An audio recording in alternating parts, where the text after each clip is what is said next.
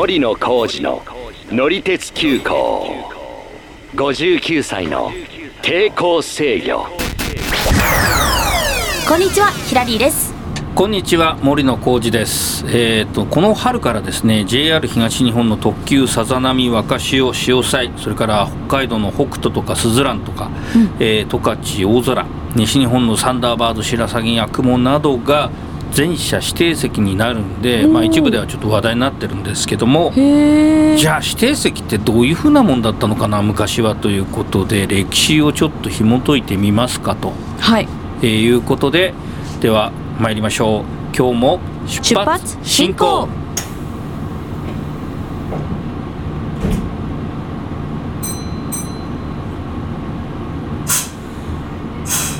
日本でですね、うん。えー最初に指定席がいつどのように始まったかっていうのは僕もあんまり知らなかったので、えーちょっと今回調べてみたんですけども、うん。いつ頃だと思います？いや全然わかんないです。ね新幹線出た時とかですか？えっ、とね日本で、えー初めての指定席というのは寝台車が登場した1900年ということで、うんえー、と明治33年かな。まあ、日本の鉄道が開業したのが1872年ですから、はい28年後ということになりますーね。割とそこまではなかったんですね全然。そうですね。それまではもう普通に駅に来て順番に乗るっていう感じだったと思うんですけども、まあ、その1900年にその山陽鉄道、まあ、今の山陽本線ですね。うん。うんここに登場した一等寝台車というのが、はい。えーできてですね、まあ、一等車から三等車まで分かれてた時代の一等だからこれうん。結構その、まあ、偉い人とかお金持ちとか、まあ、そういう人だけだったと思うんですが、はいなるほどね。うん、まあなんで、うんまあ、そういうことで指定にしたんでしょう。えーまあ、ちょっとそのどのぐらいどういうふうな番号が付け方してたとかわからないんで、はいはいはいえーちょっとはいねどういうもんだったかっていうのはこう説明のしようがないんですが、うん。まあわしの寝台に先に寝てるやつがいるのは無礼だとかそういうことがあっなるほど。わがままや わかんない。やわかんな。いそんなことはいなかったかもしれませんけど。まああったかもしれないですね、うんそういうのがね。そうですね。うん。でその後ですね1912年からはえー、と JR の、まあ、今の路線、まあ、当時は鉄道員と言ってましたけども、うん。特急列車が初めてできてその特急列車に指定席っていうのがまあ導入されたということなんですね。東京から下関まで行くという、はいはいはい。まあ、あの九州までね関門トンネルができたのはまだその随分先のことなんで、そうですね。ええあのまだ当時は九州まで行くのは、えー下関から船に乗って連絡船に乗ってですねうん。行ったということで、まあ、あじゃあその手前までね。こまで。そうそうそうそう。へでまあ指定席を販売するのに、えー始発駅の30分前までに、うん。えー始発駅の、まあ、駅にかけるか、列車長車掌長ですね今はい。いうところの車掌さんですねに問い合わせて、えーまあ、その席を何番空いてるとか言ってこう、うん台帳を確認してということだったんですけども、はいはいまあ、はそもそもその時代だからこう連絡用の電話とかも大変だったんじゃないかなと思うんでいすが。なるほどね。つか電話も大変なのか。うん。うん。まあもちろんコンピューターとかね全然想像もできない時代のね。話ですから、うん。まあ、なかなか石板まであの指定するのは難しいっていうことで、まあ、うん。しばらく経ってから今度あの号車番号だけ、まあ、1号車とか3号車とか、それだけ指定になって、うん。まあ、座席定員ということにしたみたいですけどね。うん。すごいですね。今はすごく便利な時代になりましたね。そう考そうなえるとんですよ。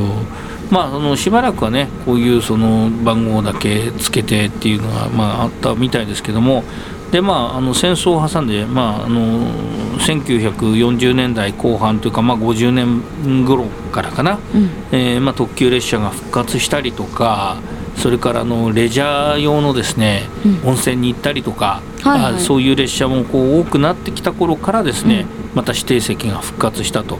うん。まあ、あの最初に復活したのは1949年特急平和というのがまた走り出した時にうん。一応指定席というのができたんですけども、はい。もうちょっと経つとあの、まあ、その行楽用のですね、えー、と日光とかですね、うんうんううんん、からあとあの湘南の方ですね、えー伊豆とかはいはい。東京からだと、から大阪からだと南紀の方とか行く列車ができてですねそれでまあ結構指定席で全車指定席の準急とかそういうものもちょっと走り始めたとなるほどねではい。その頃どういうふうに指定席の管理をしてたかっていうと知りたい。あの台帳方式といってですね台帳方式。つまりあの、まあ、今でいうファイルみたいなもんかな、うん。それに座席何月何日の、えー何何号、えうん。ー日光1号は、えー1号車から10 5号車までついてて1番から10番までとかなんかずーっとこう書いてあって、まあ、それ表になってるわけですね。はいはいはい。それを一つずつこう、まあ、消してったりとかしてたんじゃないかな、うん。チケットがたただねやっぱりそういうやり方なんでまず時間がかかります。そうですよね。すごい時間かかりそう。えーとまあ、基本的には電話してその台帳を管理してる人たちがこう、まあ、いるセンターみたいなとこですね、うん。そういうところにこう連絡を取り合って、うん。でそこにいるその係の人たちは電話機ですよね。でも大変ですよ。その当時はなかなかあずのやり取りするのは。かずっと電話して。でなんかもう「はい何何日何号車何番」とかってこう、うん。まあ、やり取りをするわけですよ、まあ、うん。もちろんその、まあ、確認をねするためにちょっとその言い方とかは特別な言い方をしてたと思うんですけど、で実際にうん。発行されてるのは、その手書きの乗車券なんで,、うん。でそこでねまあやっぱり人間のやることなんで。はいあの座席番号間違えて書いちゃったりとか。あーがあるんだ。そういうこともねなくはなかったみたいです。いやーめちゃくちゃ大変ですよね。だってさこう今だとこううん。パッて見て、空いてる席があるか見てうん。であそれはあの、ネット予約のこそうとね。そうそう、ん。ネットとかでねこう、うん。ポンって押してよしじゃあここ2人空いてるからここにしようっつってこううん。できるけど、うん。こうま全部聞かなきゃいけないですよね。何号車空いてますか？うん空いてないですね。じゃあ9号車空いてますか？みたいな、じゃあまあそ10そう。はみたいなこう聞いていかなくちゃいけないってことですよね。まあそれもあの直接乗る僕らがやるんじゃなくて、うん。お客さんが駅の窓口に行ってそっか間に入ってる人がい駅のるのかまた窓口の人がいややばー。何月何日の何時発とか、まあ、やるわけですよ、まあ、列車名言ったりとかね。厳しいわまあ、だから昔はねあのそこであの、うん。申し込み用紙とか出してくださいとか言われたことありますあーなるほどね。それはだいぶ後の時代までそういうのやりましたけどもね、はいはいはいで、まあ、当時その時刻表にあの指定席の買い方っていうのが載ってて、えーまあ、1964年だから、まあ、新幹線の開業する直前の9月のやつとか見てみると、えー東京から伊豆に行く湘南方面の列車だとですねうん。2日前の9時から発車時間までは東京駅横浜新橋新宿の駅で発売、うんあ駅によってもこう違ったまあ、逆に言うとその今言った4駅以外は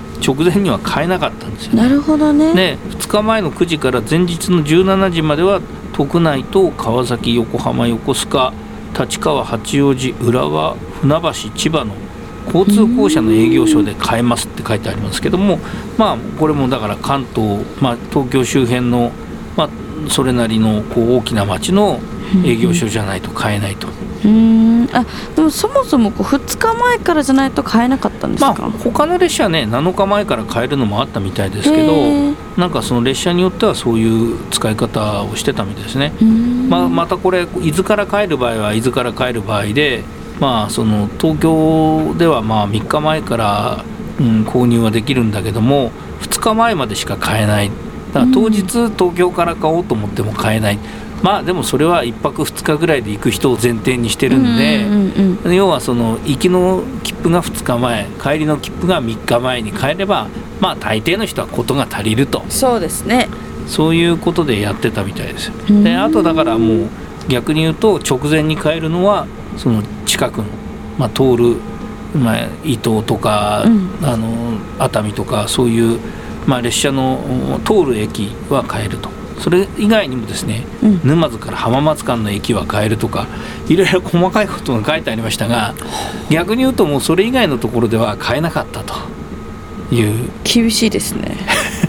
まあだから当時はでもそんなにあれでしょその名古屋から行ってとか、うん。大阪から行って、えー熱海から乗り換えてその伊豆の急行に乗るというようなこともまあ準急か当時はまだうん。なかったと思うんでまあそれでことは足りてたのかもしれませんけどもね。なるほどねうん、まあ買う側だけじゃなくて売る側も大変だったと思います。うんでまああの新幹線がね開業することになってこれそうすると今までと違ってもう段違いにこう指定席の数が増えるわけですよ。